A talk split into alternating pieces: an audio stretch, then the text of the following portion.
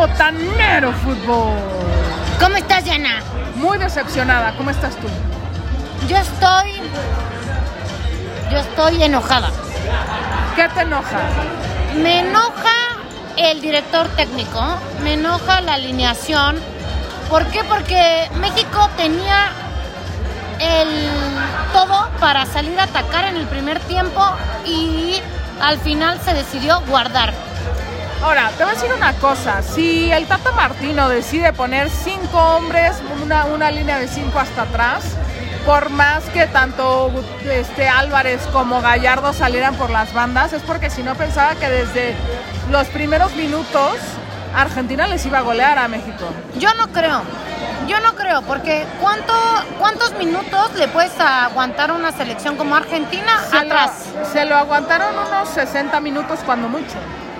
Entonces, A ver, te digo una cosa.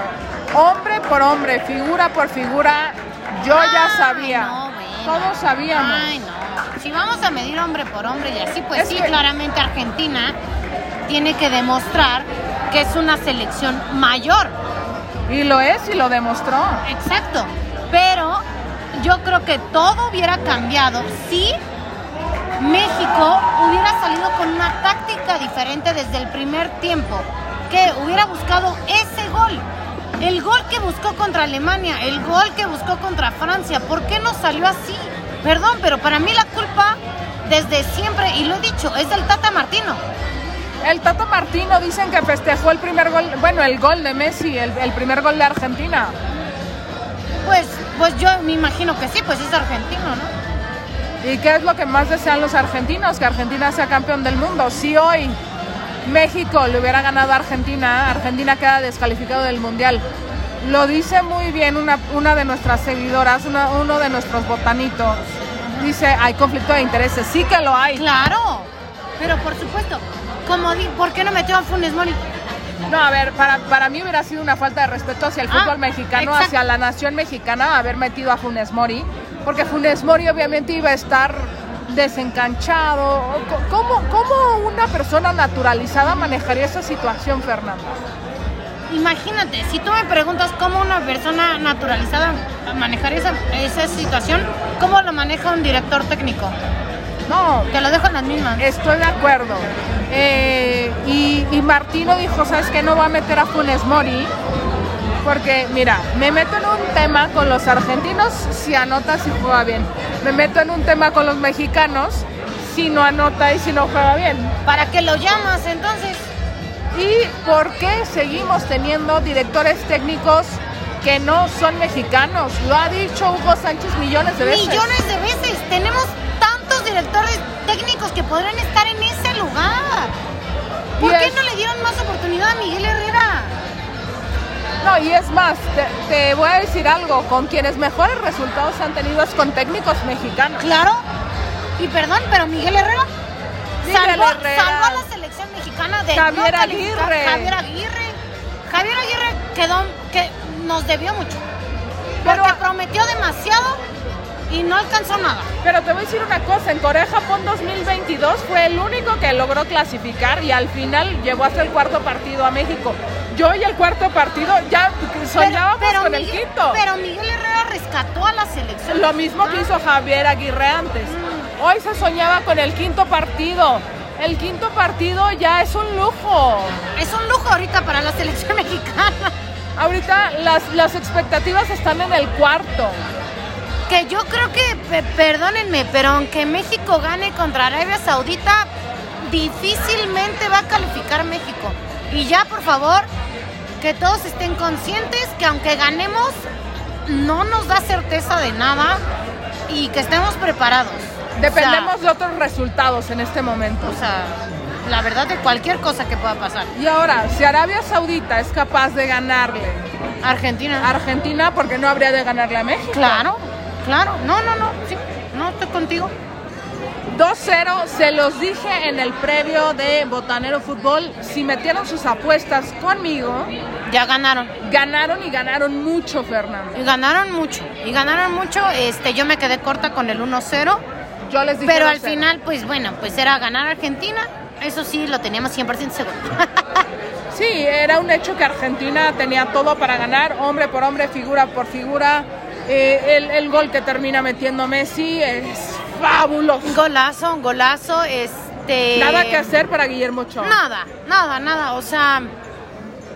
Pues, En ¿qué el te digo? segundo, para mí, Guillermo puede estar un poquito más metido al centro y por ahí a- alcanzar a manotearlo, pero en el primero no había nada que hacer y mientras México no tenga la oportunidad de anotar goles, mientras no tenga un centro delantero, no hay manera. Nos No lo va a lograr. No lo va a 11 lograr. Pero del el fútbol se trata también de anotar goles, no solo de defender. Es que es lo que te dije. Y si ni defendiendo les alcanzó para el partido completo, porque vale, defiendes como en los primeros 30 minutos, te va a alcanzar para un empate. No aguantas. No los 90 aguantas, minutos. no aguantas la presión. O sea, no hay manera. Por eso te digo, era, era atacar en los primeros 40 minutos. Al final terminamos perdiendo, dependemos de otros resultados, se ve complicado. Se ve complicado. Francia, la primera calificada. Bien por ellos, eh, la Lo última esperado. campeona del mundo. ¿Lo esperado? Vale. Este, estamos en dónde? El día de hoy nos encontramos en la cantina número 20. ¿Y qué te pareció? Eh, está atascado, evidentemente la atención no iba a ser perfecta, ¿no? Porque eh, está a reventar, tuvimos que apartar con dos semanas de anticipación, si no ni siquiera Botanero Fútbol nos dan chance de entrar. Pero tenemos una producción hermosa que nos dice dónde vamos a estar y nos aparta todo. No, pero oye, pantallazo, ¿no? Hay tres pantallas gigantes buenísimas, La verdad, muy buen lugar que nos tocó.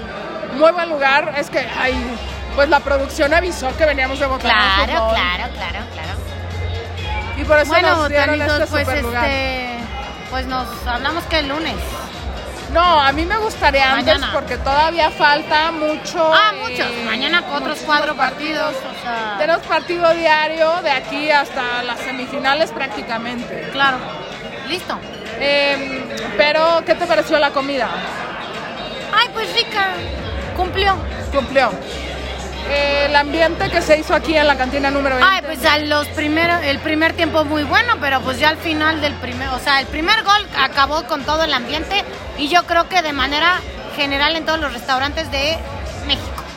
A mí me hubiera gustado, Fernanda, ver que esto no se hubiera transmitido a los jugadores, porque desafortunadamente los mexicanos tenemos esa mentalidad, ay no, ya nos anotaron, nos metemos para atrás, nos venimos para abajo. A mí me hubiera gustado que los jugadores no sintieran eso, porque son profesionales, No, no. porque deben tener otro tipo de mentalidad. Ah, pues sí, pero no depende de, de que si le echo porras o no, ¿no? No, no, no, Ah. no, no, eh, los mexicanos en el campo, los 11 jugadores que estaban en ah, el campo. Para mí mucho de- del tema mexicano pasa por la mentalidad, por el poco, poco profesionalismo, por decir tengo un sueldo decente, ah, hasta aquí llego, me voy, me voy a, a fiestar. Hemos tenido gente excesivamente talentosa que desafortunadamente por este tipo de mentalidad termina por ser mediocre. Giovanni. Giovanni Dos Santos es un gran ejemplo. Un tipo talentosísimo que se creía iba a ser el sucesor de Ronaldinho en el Barcelona y termina siendo mi compadre de la. De aquí al lado, de aquí No, al o lado, sea, comiendo. Mi, mi compadre de la fiesta. No está bien, no está bien si eres un profesional. No está bien. Eh, de esos cuantos hemos tenido en México, al final también por eso se termina castigando el chicharito. Y por eso no está. Pues sí. O sea, ¿qué te digo? Eh, yo creo que con otro director técnico eh, nos hubiéramos hecho la vista gorda. ¿En qué sentido? Pues de que sí lo hubieran traído. ¿Crees Porque que ¿cuántas, por fal-? ¿cuántas faltas al reglamento? hasta de Márquez, de mi ex esposo, Rafael Márquez. ¿Rompiste con él? es que a mí, me, a mí me gusta la gente cuando está en trending, si no ya, Ah, ah, ah, ya les pido el divorcio, ya. Oye, este, de, de chismecito, la foto que subió la, la esposa de Andrés Guardado. ¿Qué te Para parece? mí es una falta de respeto que la gente se meta en la vida de otras personas. La esposa de quien tú me digas es la que manda en su casa, quien tiene el derecho a hacer lo que quiere en su casa. Si quiere incluir al perro, al, a quien tú me digas. Al chofer, al casa, jardinero, chofer, al jardinero. al cocinero. Si no, si no lo quiere incluir, si lo considera parte de su familia, porque además eh, conozco muchas personas que consideran a todo, a todo el personal como parte de su familia, unas más que otras. Claro. Está en el derecho de hacer lo que quiera. Sofía de la Vega, tú mandas. Claro, no, 100% de acuerdo con tu comentario. O sea, cada quien pues, puede hacer lo que quiera, ¿no? Es su vida. Buenísimo, Fernanda. Eh, ¿qué, qué me tienes para, para Arabia Saudita? ¿Cómo lo ves? ¿Cómo lo veo? Objetivamente, yo creo que México empata y ahí se acabó nuestra historia. Anota gol México. No, Un 0-0. 0-0. Yo les doy mis impresiones en el próximo. Ah. Botanero Fútbol. Adiós.